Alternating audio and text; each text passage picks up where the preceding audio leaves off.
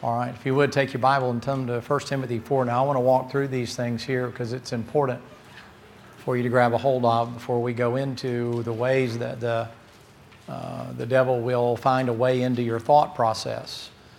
In the old days, we used to have a saying, and I realize things have changed drastically since I was first a policeman, but in the old days, uh, we didn't have the, the, tasers and all the other stuff. We had a nightstick or a metal flashlight, and um, basically, you know, the, the adage was is that if you catch them, you got to clean them. In other words, you, you can't always depend on somebody to be there to back up your mess and that kind of thing.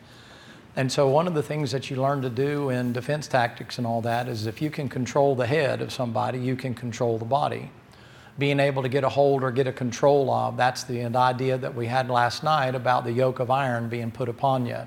If you can control the neck of somebody, you can control which way the body goes. The devil's very interested in controlling your thought process. You say, why? As a man thinketh in his heart, so is he. Out of the abundance of the heart, the mouth speaketh. Uh, the engine is the main thing that controls everything you do. Your thoughts reap out habits, your habits reap direction, direction reaps out what we call a destination or a final place. And so the, the mistake that a lot of Christians make is that all this stuff is just this fleshly desire, and it all has to do with things that have to do with different appetites or proclivities that a man is said to, is said to have been born with, and those kind of things. But it's much deeper than that. It goes much further than that. As a matter of fact, it's on a spiritual level. Now, the Bible says in Galatians chapter number 5, he said, We wrestle not against flesh and blood, against, I mean, Ephesians 6, we wrestle not against flesh and blood, but against principalities, powers, and so on and so forth. Then in Galatians 5, he says, The flesh lusts against the spirit, spirit against the flesh, so that you cannot do the things that you would. In other words, I want to do what's right to do, but somebody overrides my process of thinking. If I yield to that process, they have the ability to do it. Romans chapter 6 teaches this. It's an absolute truth. He says, Neither yield your members unto sin as instruments of unrighteousness that is written to a saved person. He said, Shall we, that, uh, that, uh, uh, uh, shall we continue in sin that grace may abound? God forbid. Knowing that, uh, that we have been delivered from that, we don't have to do that anymore. That is definitely a, a fill in there, but you get the concept. And then later in the passage, he says to you, Don't yield your members as instruments of unrighteousness, for whoever you yield to, his instruments, or you become his instrument. So what he's telling you there is, is that if you yield to the devil, and Galatians 5 is proof of it, anything that you could do before you got saved, you can still do except go to hell. So the concept that you need to grab a hold of is this is the most serious fight in the Christian life. It's not against smoking and drinking and movies and whatever else that you may think, dress codes and haircuts and hemlines and all that. All those things are extensions of uh, a deeper problem, a root problem. You don't attack those kinds of things by saying, if we get this fixed, then it straightens out the problem. You got to go to where the root of the problem is. So what I want to try to show you is, is the devil is interested in, in, in, controlling your thought process. That's why the most dangerous place in America nowadays is not down at the bar, it's in the pulpit. Because if he can control your way of thinking, he can control an entire nation. Couple of examples. General Mao, Mao Zedong, controlled an entire nation. So did, uh, what's his name that was in Vietnam? I'll think of his name in just a minute here. Um, Ho Chi Minh controlled an entire nation by way of the thought process and then got into their thinking and then caused them to go against other people. Many of you may know a little bit about uh, the World War II, one of the great wars that we had at the end of World War I. They didn't put some things in place, and so what happens is, is Goebbels comes along as Hitler's minister of propaganda, and he did more than you might think. What he did was he began to change before he came in with a military backing and before the night of the long knives and the brown shirts and all that. What he began to do is change how people thought about a group of other individuals. And what he began to do is, is not just put out movies and stuff, but he made it to be that the Jewish people had an infectious disease and that if you got around those people, that you would get that infection. Those people would kill you. They would infect your business, they would infect your family, they would harm you. And what he did was he degraded those people to the point that they became equal to or synonymous with rats and rodents. That's long before he started putting them into areas where he would keep, uh, get them together and, and they were putting them there in certain housing and quarantines and things like that and wall those places up. You know why he did? Because we're protecting, under the guise of protecting the German people from this rabid infectious disease called the Jews. It wasn't just because they were mentally retarded and all that. And by the way, he marked also with those people the people that were mentally defective, people that had physical deformities, people of different skin colors, and people that were homosexuals on both sides. He didn't tolerate any of that. So he walled them off. You say, why? We're protecting people from the spread of an infection. And when he began to do that and he began to put up those well, housing projects and stuff, people didn't think anything of it. It's like, well, yeah, you know what you should do? You, those people are going to kill us. We need to get rid of them. We need to put them away. And then it wasn't long before they said, well, you know what we need to do is we need to load them up on a train. And many of you may or may not know this, but Auschwitz happened to be the beginning of a, hard, a large city. And in that city was a pharmaceutical company. And the pharmaceutical company was called Auschwitz. It was a great testing facility where they tested different kind of pharmaceuticals and stuff and actually paid people to do it. And so they wound up turning that into a concentration camp and the trains ran right by the city and the smoke going up the stacks and falling on the people, that greasy, smelly, like when somebody burns stuff was coming down and you know they would say it was snowing people over there. That literally is in the town right there. It's not happening miles and miles away like out in Buchenwald or Bucharest or whatever. I mean way out there. No, it's right, it's literally on the outskirts outskirts of the town there, and everybody knew what was going on, but we're eradicating disease. Now, the question would be, and what, what, what caused the people to get upset was, how can somebody do that? Well, after a period of time of thinking a certain way, it's like it made sense. Like, well, you know, we should kill. They're not people, they're disease ridden vermin. And in order to protect my children and protect my family and protect society, we have to do the hard thing. And we have to, like we eradicate a rabbit animal, a raccoon, or a dog, we've got to eliminate these people. So there was no public outcry because it was for the good of humanity. And of course, many people don't know this, but there were 9 million Jews that were killed under the same guise by who was your ally at the time, and that was Stalin. How did that happen? That happened because of the mind being changed. I use that as an illustration, as an entrance way into telling you that the devil is not interested so much in just enticing you with fleshly things as much as he's interested in controlling you long term and how you think. Are you in 1 Timothy chapter number 4? 1 Timothy chapter number 4, the passage that you'll read there says, Now the Spirit speaketh expressly, notice capitalized, so it's personified, talking specifically about the Spirit, not His work, like in Romans 8. The Bible says, Now the Spirit speaketh expressly, that in the latter times some shall depart from the faith, giving heed to seducing spirits and doctrines of devils. Pause for just a minute. Some to depart from the faith, these are saved people. Romans 6, I just gave it to you. They gave heed to seducing spirits. Now, you're all adults here with a few children, and they're, old, they're not old enough to understand where I'm headed. To seduce is to simply entice with a pleasantry that the person is interested in. Right. It's not always sexual in nature. For instance, the devil knows better than to try to tempt me with Coors beer or Budweiser. Has no effect on me at all. Put a dish of ice cream in front of me, and we might have trouble. I'm just saying. And then, especially if you put you know, like some bananas and walnuts and some magic shell and that kind of thing, now we're getting some real, that's serious temptation for me. You're thinking, man, I mean, you know, that's not really bad. Well, I mean, a little bit of that goes a long way, and it won't be long before that can take me to the ground the same way the alcohol will. But the devil knows exactly what entices you. You say, how? He watches you. He watches you. Your temptation won't be my temptation. There may be some things that we have generally in common, but the devil is very, very precise at making sure that when he seduces you, it's something you like. A lot of times he'll use anger or wrath or strife or, or bitterness. Paul says in, in, in uh, 1 Corinthians 3, he said, I wanted to talk to you as grown ups and give you some meat, but you're carnal. Is there not yet? You know what the passage is? Strife, envy, division, or debate, right? He says you're carnal. So what does the devil do? He uses those things to disturb you. So to understand the seduction there is, is people immediately go to a David Bathsheba thing. No, that might be it, but most likely it's something entirely different. Then notice he says in verse number three, what does he do? How does he use seducing spirits? What are the doctrines of devils? Speaking lies and hypocrisy, having their conscience seared, we're going to get to that tomorrow, with a hot iron. Now, what he says to you before you get to forbidding to marry and abstaining from meat, that's not the lie and the hypocrisy. The lies and the hypocrisy are on top of those things. It's not just the Roman Catholic Church. This is written to believers to say, to give you a warning that in the last days, and I believe we're there, if you're in the last days, you have to pay attention to the liar that comes your way. Remember, we're talking about being rooted and grounded in truth and those things. He comes to you and he lies to you, and what he'll do is, is in your imagination, he'll justify you doing something like eating the fruit that God's already told you, uh uh-uh, uh, you can't eat that fruit.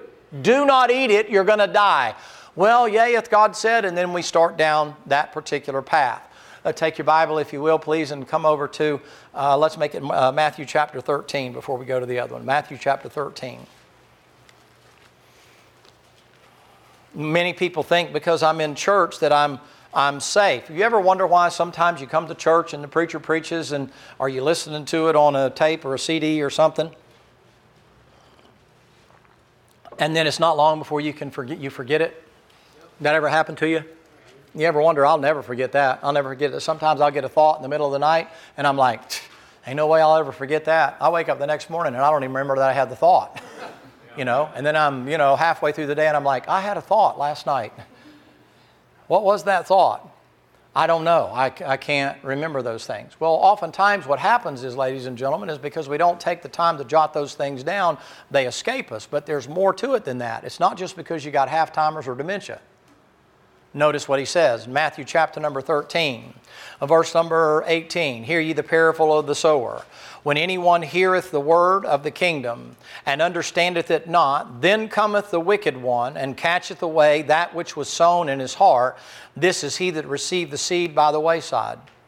You know what he said? He said, You received it because you were mulling it around, you were rolling it around, you didn't retain it, you just kind of let it go. I'm not really sure about it. You didn't act on it. It effectually only works in those that believe. The Bible says the wicked one comes in there and snatches it away. How does he do it? He replaces that thought with another thought. He replaces that with, Yea, hath God said. Look in Mark, if you will, please.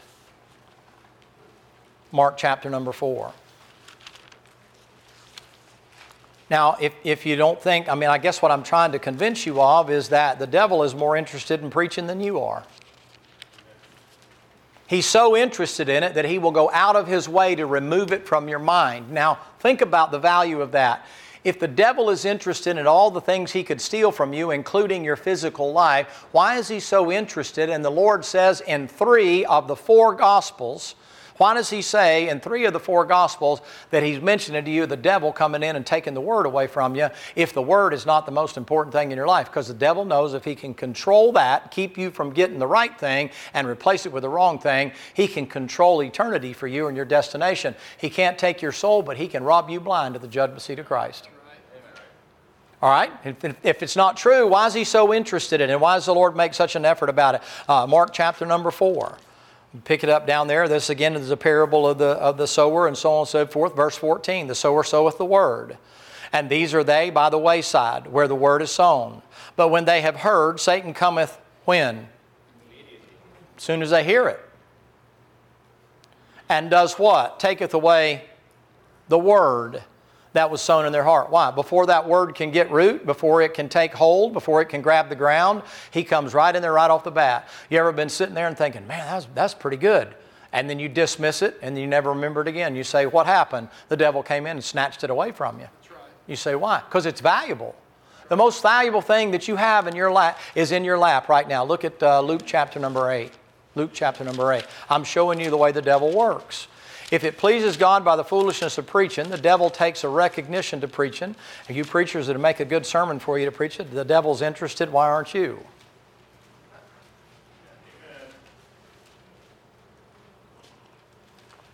People say, what does the devil fear? Prayer? No, he don't fear your prayers. Doesn't bother him at all. You know what the devil's afraid of? Scripture. You know how I know? Jesus doesn't immediately go down and start praying and Father, deliver me from this guy and Father, get this guy off my back and Father, do this. You know what he says? It's written, it's written, it's written. If you know what's written, you can cut off the devil before he can even get started. If you don't know what's written, I hate to tell you, you can't do it in your own strength. Some of you are very disciplined. You know how to push away from the table, uh, you know how to exercise, you know how to discipline yourself and suck it up when you've only had a couple hours of sleep, and you know how to make yourself get up and go to work and do the tough things that have to be done. Understand all that stuff, but when it comes to fighting the devil, you can't fight him on your own. You can't do it in your own strength. There's no way. You can't have You've got to have God to help you. And you can't do it without the greatest weapon you have, and that's the sword of the Spirit. It's the book.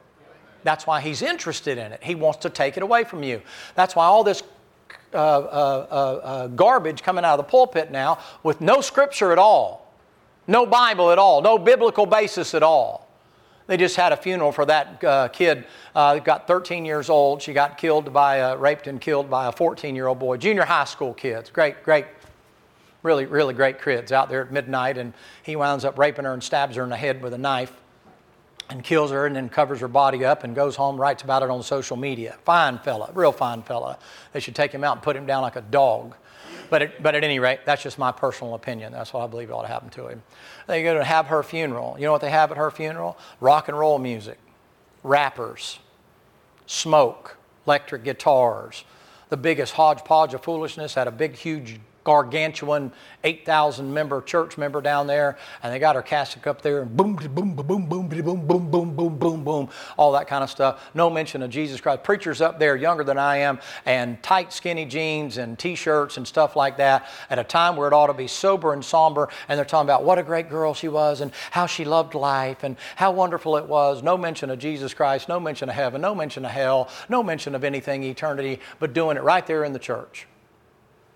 That's a tragedy. 13 year old girl's dead and you're having a rock and roll show. You ought to be horsewhipped. You say, what? They call that, you know, they had the whole school turn out and what a terrible tragedy. Man, what a chance. I mean, they got people all over the creation watching that thing because it was such a tragedy. Man, what a chance to get the gospel out. Man, what a chance to talk about the blessed hope and the glorious appearing. But no, uh-uh. put on a show, man. Big entertainment deal. You say, what is that? Seducing spirit. Grab the word, get it out, replace it with something else. We start measuring whether or not God's in something by how many number by the number of people that are there. Jesus must have been the biggest flop in the ministry of anybody ever been. You say, why? He only had 12 followers and one was a devil. He finishes three and a half years of ministry. The Bible said he was seen of above 500. What kind of a ministry is that? Well, the tallies aren't in yet. I'm 2,021 years past that, and I'm still following him. I say he's a pretty good preacher. But if you look at it in time, you don't look like much. Are you with me in the book of Luke there? Luke chapter number 8, just driving home the point. Verse number 11 again, the parable is this the seed is the word of God. The seed, the seed, the seed. Who's interested in the bird seed? Those by the wayside are they that hear. Good, I got an understanding. Then cometh the devil and taketh away the word out of their hearts, lest they should believe and be saved. Just like that. Snatches it out. All right, take your Bible now and come, if you will, please, over to um, 1 John 4 will be a good one. Then we'll go over there to Ephesians. 1 John 4. I, I hope this is shaking you up a little bit. I hope you have to go home and kind of sleep with the lights on. I don't like dealing with ghoulie monsters, and I'm not giving any praise to the devil, but I am trying my best to unmask him. I'm trying to tell him that he's got you fooled if you think all he is is just on pornographic websites, rock and roll music, and cigarettes and liquor. If you think he's only in the red light district, district and down at the bars and you're perfectly fine because you don't hang out there, you think you're completely good. They ain't in danger down there. He's already got them. He ain't after them, he's after you. You say, why? Aren't you the ones listening to the Word? Those people aren't listening to the Word. It's the people that are listening he's trying to get. I'll show you that in just a minute. 1 John 4, verse number 1.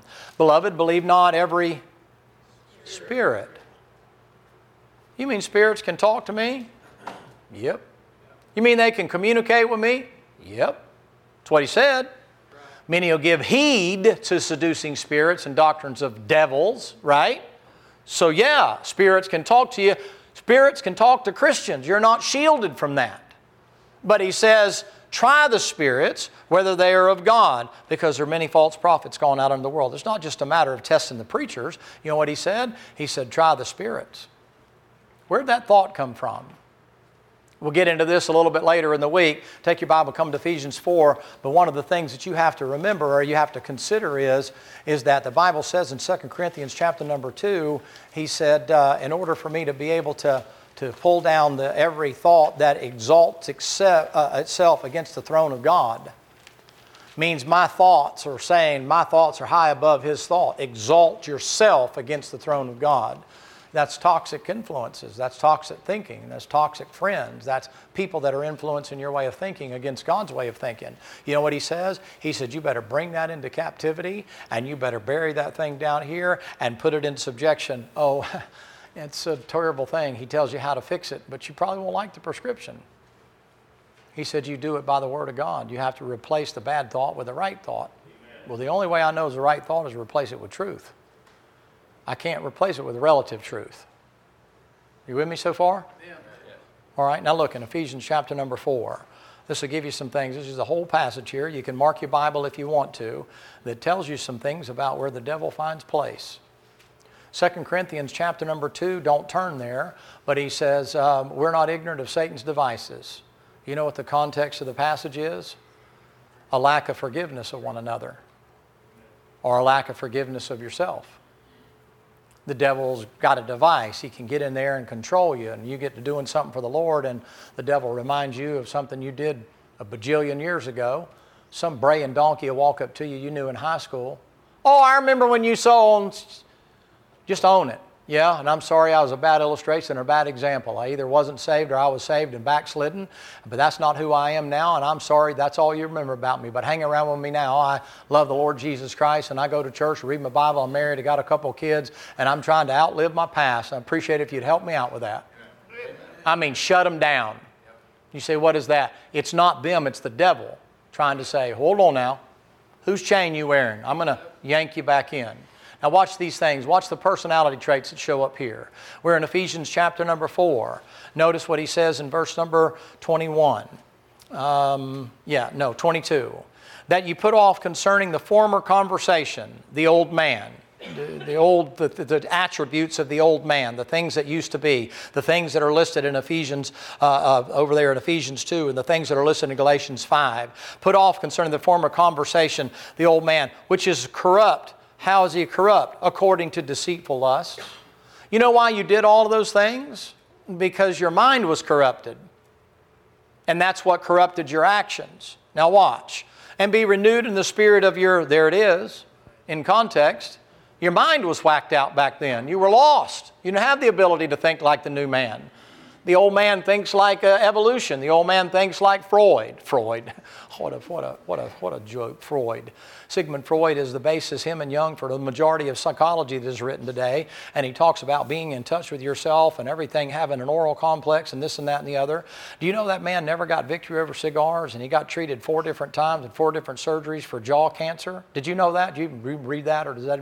He never was able to do that. You know what he said? He's going to be the one to help you and help your kids and teach you how to get in touch with the relative truths and that kind of thing. You know what he said to the doctor? He made a pact with him. He said, When I get to the point that I can't do anything, would you let me ride the heroin out of here? Kill me. Let me ride the dope out of here? That's one of the bastions of what people base their foundation of human psychology on. Well, what a waste, man. You can't even get victory over cigar? Napoleon. Napoleon goes out there, you know, and he says, you know, I'm the one that creates circumstances and talking about the Battle of Waterloo and all that kind of stuff. And one of his uh, field marshals comes up to him and he says, hey, Napoleon, Napoleon, or boss, general, whatever it is, he says, you know, under the circumstances, Napoleon, you know, I create circumstances. You gonna do it in your own power, are you, Napoleon? You gonna fix it, are you, Napoleon? He lost his shirt, man. He wound up in exile. He got addicted to snuff while he was on exile you know, old Pennsylvania cheek and gum. Rotted his jaw out. Died over there in exile. You say, why? I got it. I can handle it. I got it. You're deceived. You're a fool. Now, let me show you a couple things here. That's just a couple of illustrations.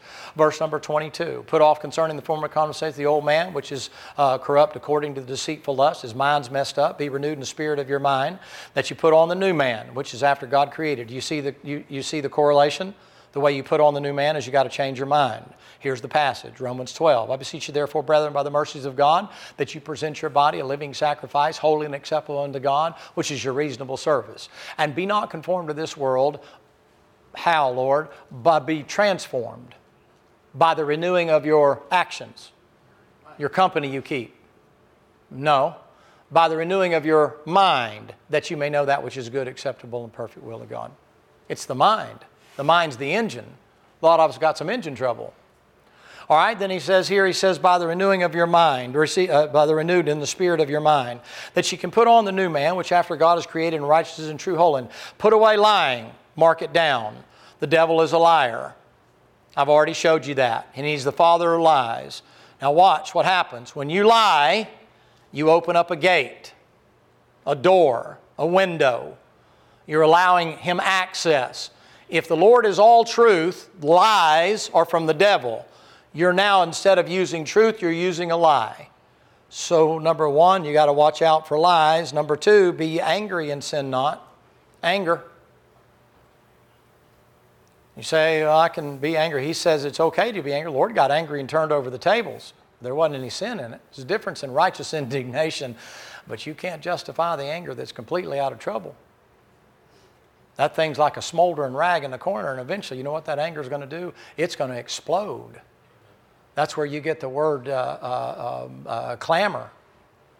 You ever notice when people get angry and they can't make their point, and then they begin to raise their voice and then they get a little bit of a deeper tone, and then they grit their teeth, and then they're just letting you know that they are angry. That's claymore, that's clamor. That's where you get claymore mind. And you know what clamor goes into? Malice. Now I'm intentionally trying to hurt you. Right. Ladies, I'll tell you something. You, sometimes you have a tendency to talk, and your husband's not getting talk, or you interrupt him, and so the next thing you know, when you start seeing him elevate his voice, you, it's a key. He's going to let you know, however loud you get, I'm going to get louder. I didn't say it was right, but I said that'll be his natural tendency. It's like a use of force matrix without the force. It's using verbal command. But when people get angry, you know what happens to them?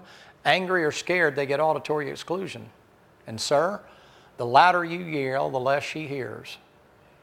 She's already turned off. That's why she's, you're not getting through. You better find another avenue. Try roses, they work sometimes.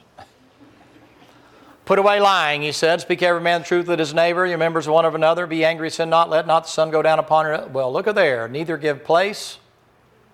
How about that? All right, look at this. Verse number 28. Let him that stole steal no more. What'll it do when you take something that doesn't belong to you? Just going to touch it real quick, like somebody else's reputation. When you take their personal information and pass it on to other people, you're stealing something you were entrusted with and handing it out to somebody else. Keep on coming down there. There's a, a laziness is in there, working with your own hands, but doing the right things with your own hands. That's found in verse number 28.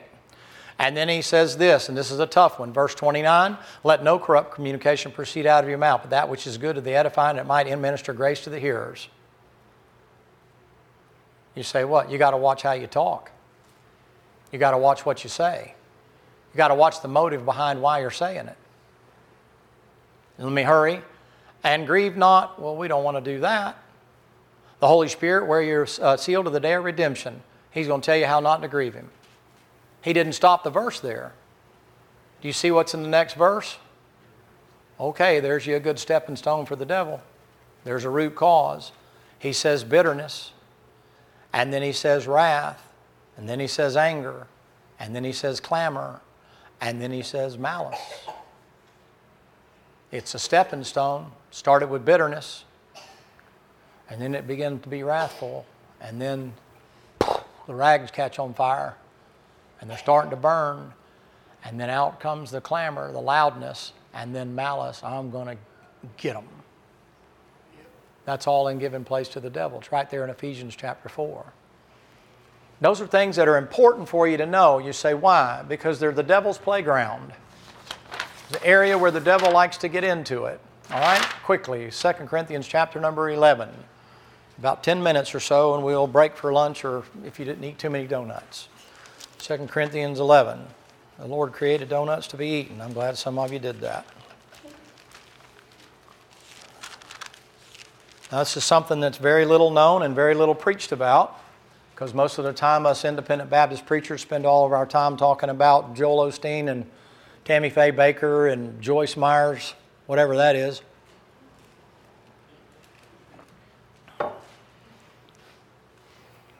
But those aren't the ones you have to worry about. Those aren't the ones you have to watch. Those, those aren't the ones you listen to. But the devil will use preachers. You know what he'll use? ministers of righteousness. They look good, they act right, they even got a King James Bible. They just wrongly divide. Or they just put burdens on you that are too heavy to be borne, or they're Pharisaical. Look in 2 Corinthians chapter number 11, look down at verse number 13. For such are false apostles, deceitful workers, transforming themselves into the apostles of Christ. And no marvel, for Satan himself is transformed into an angel of light. Therefore, it is no great thing if his, Satan's ministers, also be transformed as ministers of righteousness, whose end shall be according to their work. But you know what you better do? You better try the Spirit just because a guy stands up and says he believes the King James Bible, you better make sure he's not using the King James Bible to get you to follow him, like the pastoral popery, I call it. Some they call it authority. I call it popery. God doesn't give any preacher the right to rule or control your personal or private life. He's supposed to preach, and then you're supposed to be left with the decision. Doesn't the Lord do that? Isn't He the main shepherd, right? Okay, well, then I'm supposed to follow His lead. You know what He does with me? He tells me what to do and then leaves the choice up to me to do it. He doesn't come stick his nose in my business. I have to tell you this in my own personal life, my own personal testimony. I'm ashamed to say this, but I've had to be a recipient more of His mercy, grace, and long suffering more than I've had the whipping machine. I've avoided a lot of whippings I deserved. You say, why? God's been good to me. I haven't always done what He told me to do when He told me to do it the way He told me to do it. I might get the first two part, but then do it my way you know, maybe listen to a little too much Bing Crosby or something. And then I said, well, I'll do it, but I'm going to do it my way. That's what got Saul in trouble. Saul got in trouble in 1 Samuel chapter number 15, but the whole story there is, is that, well, the preacher's not here and he's running late, and I'm king and I know how to do it. I've watched him do it a hundred times, and I'm just going to go ahead and do the thing. And so when he walks in there, the preacher says to him, he says, hey, did you do what the Lord said to do? I mean, I know she started the church service without me, and I guess that's all right. Uh, but let me just ask you, the most important thing here is, did you obey the Lord? Did you do what you're supposed to do? He said, oh, yeah, preacher, yeah. I mean, right down to the letter. He said, well, if that's true, what's this lowing of the bleating of the sheep and lowing of the oxen in my ear? Well, about that, you know, I mean, it just didn't make sense to me. I figured I'd do it my way. You know, the people said, and they had a good point. You know, you got to give the people every now. You're going to be a great leader. You got to give the people their way sometimes. And and the people said, you know, these are good breeding stock, and this is the best of the best. And we haven't seen animals like this before. And man, we can make some great hybrids out of them and stuff. Now we believe in the sacrifice. But give them the blind and the lame and the sickly and all of those ones that nobody else wants anyway. But I mean, let's keep the best back for ourselves. And uh, he said, Oh, okay, all right, all right. Well, let me ask you this. How about when it comes to Agag? You did kill Agag. Well, see, you know, I'm a king and he's a king, and I know the pressure he's under, and his people didn't fight for him, and I can't imagine how it was. And it was, you know, I just sort of felt sorry for him because I've been where he's at, and you, you killed him, right? No, but I got him on a chain. He said, Man, you have flat messed up. What do you mean I messed up? I've obeyed the commandment of the Lord. No, you didn't. You put your spin on it. And he said, To obey is better than sacrifice, and to hearken unto the fat of rams. For rebellion is as the sin of witchcraft, and stubbornness is as idolatry. Okay, okay, all right, all right, preacher okay, all right, you're right. It's Achan syndrome. You got me. Uh, uh, you caught me. But can we just keep this between me and you, you know, like parishioner to Pope and parishioner to the Father and parishioner to the confessional booth? And can you, can you, can you just don't just don't tell the people? Saul, you've committed a public sin. You've overstepped into the office of the priest. You've lied about obeying the commandment of the Lord. Now you're making it look like God's going to justify what you did and reward you for doing wrong. Nothing doing. And he goes, and I know Saul's thinking he's fixing to go announce it to the people. And he starts out, and Saul reaches out and grabs him and grabs him hard. I mean, I mean, I mean, teeth gritted, and grabs him hard enough to rip his coat. Samuel turns around and he said, The Lord hath rent the kingdom from thee this day. That's what I'm talking about. Where was the influence? The influence was another spirit. It's all through your Old Testament the Lord's getting ready to have a big battle, and so on and so forth is going on there. And he's trying to wind up getting uh, the, the Ahab and the other fellows out of there. And the Lord said, Hmm, he's having a council. He's talking. He said, I wonder who we might uh, do, how we would go about this thing. And a spirit comes up there and he says, I know what I can do. And the Lord says, Okay, go ahead. You have the floor. He said, Well, I'm ad libbing a little bit. He said, uh, Here's what I would do. He said, I'll go down there and I'll be a lying spirit in the mouths of all the prophets. Do you know how many there were? 400 of them. One spirit made all 400 lie. One preacher told the truth, they smacked him and put him in jail. And he said, If what I said don't come true by tonight, my name, anyway, you know how that goes. And they put him in jail, and 400, they all were in agreement. You say, What? It was a lying spirit. You get to reading over in the Old Testament, you know what you find? The Lord said, Should these people be inquiring of me at all? Should I even be inquiring of these people? Who in the cat hair do they think they are to even be talking to me? I will reward every man according to the idols in his heart. Good night. Lord, that seems awfully drastic. No, I'm not here to play games. They don't listen to me. They want to listen to the idols. I'll give them whatever the idols say. And idol worship's wrong. And they get damned because of it. Does that shake you up at all? Does that mean I can be deceived? Yeah. All of us can. You think you're smarter than the devil? With all due respect, I don't mean to be a smart. You're a fool. You say, do you ever go toe to toe with the devil? Uh uh-uh. uh I run to Jesus. I don't. Greater is He's in me and He's in the world. That's a statement of fact. That's all that is. That's just a fact. That doesn't give you any more power, doesn't make you great. You said, what do you do? Tell Jesus. Jesus, he, he's picking on me. Jesus, you talk to him. I don't talk to him. I don't talk to him. That's just me. You do what you want to do.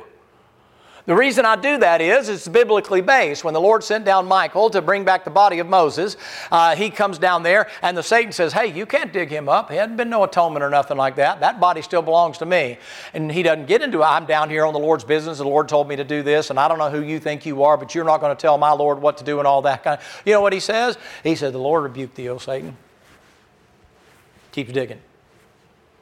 You go over there to the book of Zechariah, and the Lord's over there, and he's the advocate over here, and Joshua's standing there getting ready to go in trial, and the devil comes up there, and here's the Lord. This is before Calvary, and he's standing over here, and he's making an accusation. And you know what he says? This is the Lord talking. He says to Satan, The Lord, God the Father, rebuked thee, O Satan. And you going to rebuke him? I'll stand on the devil's tail and put a squirt gun of gasoline in his eye. You're a fool. He's got you fooled to think you, you can't even whoop one of his little imps. You say, what do you do? Plead the blood and get away from it. They're smarter than you. They've been studying man for over 6,000 years. You ain't got a prayer. Just a couple more minutes here. Looking, uh, are you, I already gave you the one in 2 Corinthians. I already gave you that one, the one about his teachers. All right, that's important for you to get. All right, look at Acts chapter number 5. I know we went there a while ago, but I never got around to it. Somebody gave me one of those one time, by the way. It was a joke, whatever, because we used to say in the South all the time, you know, get around to it. I, when I get around to it, when I get around to it, when I get around to it. So somebody, I said, get around to it. And he came up and handed me a wooden nickel thing, and it had a round to it. And there he says, now you have a round to it. it's funny to me. I can hear my wife in the background, baby, you have to explain the joke. It's not funny. But honey, they laugh. They have pity for you. Verse number one, but a certain man named Ananias and Sapphira, his wife, sold a possession, kept back part of the price. His wife also being privy to it and bought a certain part and laid it at the apostles' feet. And Peter said, Ananias, why hath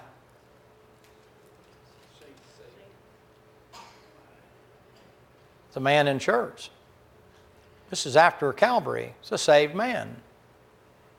Ananias, why hath Satan filled thine heart to lie to the Holy Ghost and keep back part of the price of the land?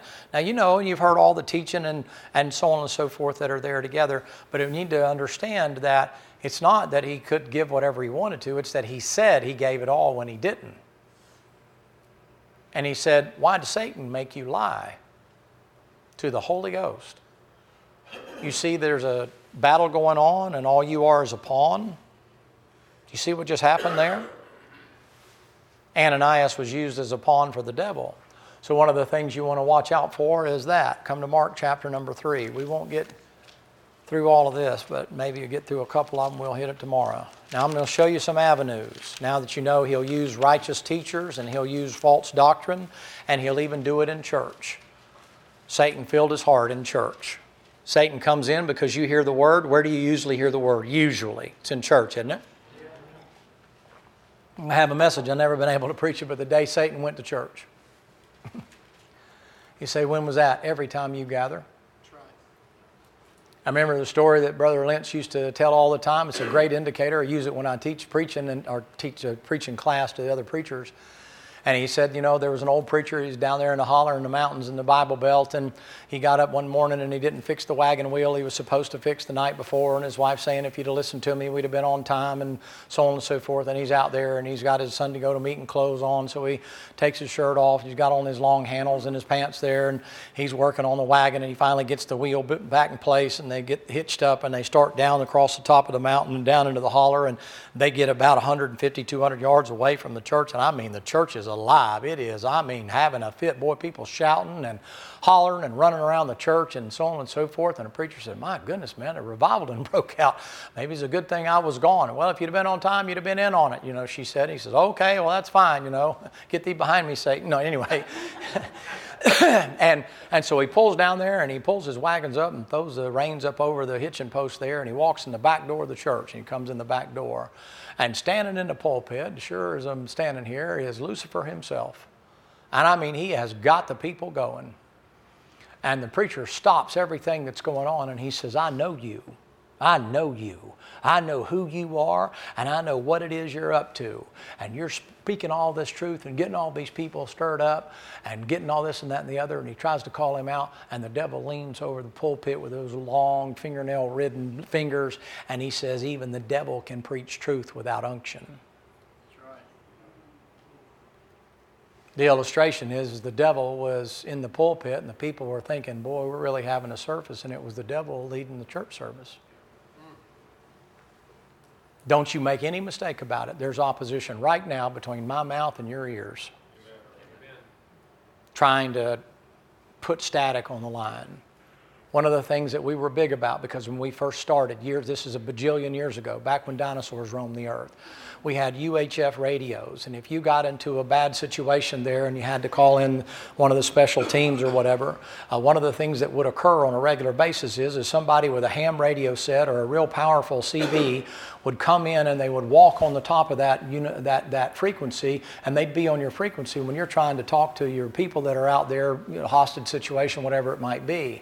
And there would be static on the line and other, other people coming in and people couldn't under, did he say this? Did he say this? Did he say that? I wasn't sure what he said. And so once we got to, we went from, I guess it was very high to ultra high or one or the other, whichever one's the highest. And we were able to separate out and have our own channel. You say, why? Because in battle, the first thing to go is communication communication. So it's check and double check your comms, and every time we'd be through, we'd throw the batteries away and get a new set of batteries.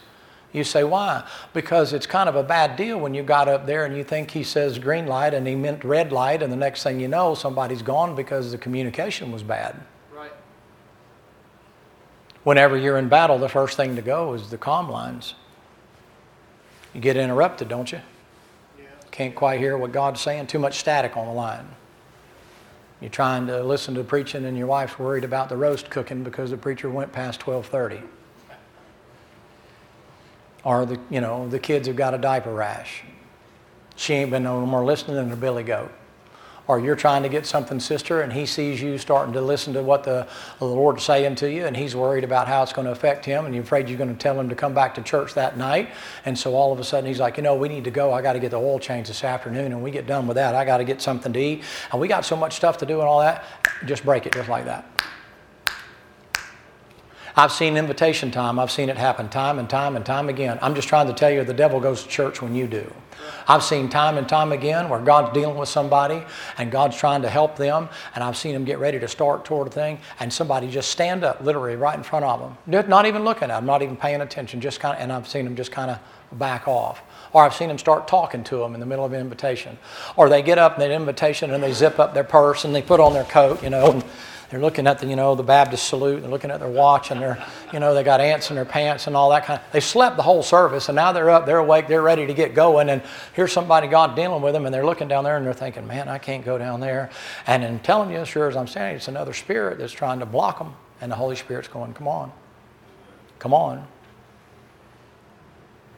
Several years ago, when I was up in Tennessee, my dad was the pastor there. There was a fellow sitting behind us. I didn't know him from Adam's house cat, and came time for invitation and stuff like that. My dad was given an invitation, and I started talking to my friend and stuff like that, and he ran the invitation out for a little bit there, and finally came to the end of the invitation, and two or three people came, rededication or something or other, I don't remember, and that kind of a deal my dad's countenance had changed tremendously. We got in the car and he wasn't very jovial. I could always tell going to be a bad lunch. Somebody, you know. And I knew I was talking, so I thought it was me. So I got the typical when we get home, he said, I'll meet you in your room, bud. I said, Yes, sir. So I walked back there and he's got the razor strap and stuff like that, and he pitched it over on the bed and he said, Son, I'm not going to whip you. But he said, I want to tell you a story. He said, There was a man sitting behind you today. And he said, I've been going by his place of business and I've been talking to him and I've been trying my best to get him to come to church just so he could learn about the Lord for a very long time now. And he came to church today. And he said, It's his fault that he didn't make the move. But he said, The Lord was dealing with him. And he said, That man's been on my heart and I've been praying for that man.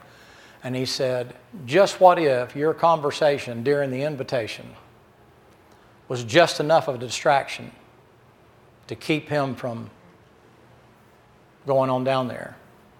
Well, when I got older, I thought, you know, that's a big thing to put on a young man. You think, man, that's, that's kind of rough, you know. But it's true.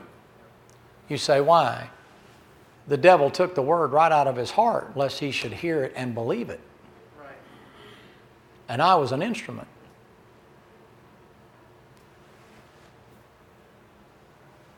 You say, why? He's in here right now. You say, why? I don't care if the world's interested or not. People talk about the world being interested or not. The world, I care about the world. The devil's interested enough to try to keep it from you individually. You think you're not important? The devil's paying attention to you right now. He wants to control your thinking right now you took time off from work and took time away from the family and took time away from things that matter and are important to you, and you come down here and sit for a couple hours and endure like you're in the tribulation and stuff, and the devil's like, I don't care if they don't care, I care. And they'll jump in there and come time for you to think, I need to ponder this stuff and think about it. And the devil will come in, ah, yeah, God said. Preaching. Well, if it's so important, why aren't all the other people that were here last night not here this morning? Come in on you. All the stuff you got to do. Last one here, I'll just give you this real quick just to lay it out. Mark chapter number 3. Now, you start dealing with some things here in Mark chapter number 3. You're talking about impurities. And these impurities have to do with the Lord of the Flies. He's called Beelzebub. Now, these are things that you might be familiar with. And just read it when you get home. That is verse number 22 to 30. And they say uh, that he that is a blasphemy against the Lord, Holy Ghost, in verse number 29, hath never forgiveness, but is in danger of eternal damnation, because he said he hath an unclean spirit. That unclean spirit is the Lord of the flies, that's Beelzebub. That means moral impurity is the playground of the devil. You're living in a day and time right now where I've said it for years now, but the next step off is going to be is that you've gone from, uh, from just being same sex marriages to now people don't know if they're male or female. And your next step will, will definitely be, it'll be back to the days of Molech. Your next step will be where you were born to love uh, uh, pedophilia. Pedophilia is so wicked it's not even put in the Bible. It is the destruction of innocence. But you keep looking into that, and you know what you get to thinking? It's the next progressive step. It's far and beyond bestiality. You're way past that. Bestiality is what leads to same sex stuff. Your next step is to destroy the only innocent thing left on the earth. That's take innocent children. You're already taking their lives. What's the problem with taking their living lives? What's wrong with ruining a child for the rest of his life? We used to call them, not in their presence, we used to call them the walking dead. I had to investigate that stuff for five years. You, you can't, I wouldn't even speak of the horrible things that went on there, the damage it does forever. They never get over. That's your next step. You say, what is that? The moral impurity is not just smoking, drinking little slang jokes, little sly things here and there, a little bit of skin on the show and things. Oh, no, no, no, no, no. Uh uh-uh. uh No, I'm talking about the cesspool of filth that becomes common. People take a bath in that. You know what they think? I'm clean. Waller around in the mud and come out. I'm clean. I took a bath. Man, you know what you're bathing in right now? Oh, ain't no big deal. I was born this way. God made me that way. The object of my love is a child. Now, you mark my words. If I don't live here long at all and the Lord prolongs his coming, you mark my words. You will see a bill come across Congress. And it'll say, let's legalize this because people aren't responsible for that. It would shock you if you knew how many people that are in the upper echelon practice that on a regular basis and think nothing of it. You say, why? It's the epitome of the kick. Can I throw something at you? You know why affairs are so interesting? Because you think marriage is an affair. A marriage is not an affair. An affair is clandestine and it's secretive and slipping around and it adds incitement to being what if I get caught? And I got to keep a secret. And I got to have clandestine ways of communicating. And then you get married. Hey, how are you? Fine. How are you? You sleep in flannel all the time? Yeah, nice to see you. Curlers in your hair? Great. It's nice. You look at you, you look like a pot-bellied pig, old man. When's the last time you saw your toe? You didn't look like that when I married you, you know. Well, it's paid for, baby.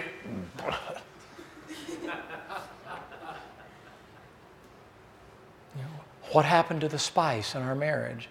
You got the wrong concept. You got the wrong definition. Who taught you that it was supposed to be like an affair? Where'd that come from?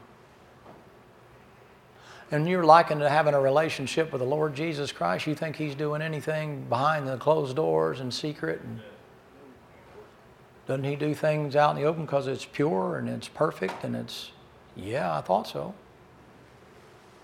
You see where it goes? That's filth.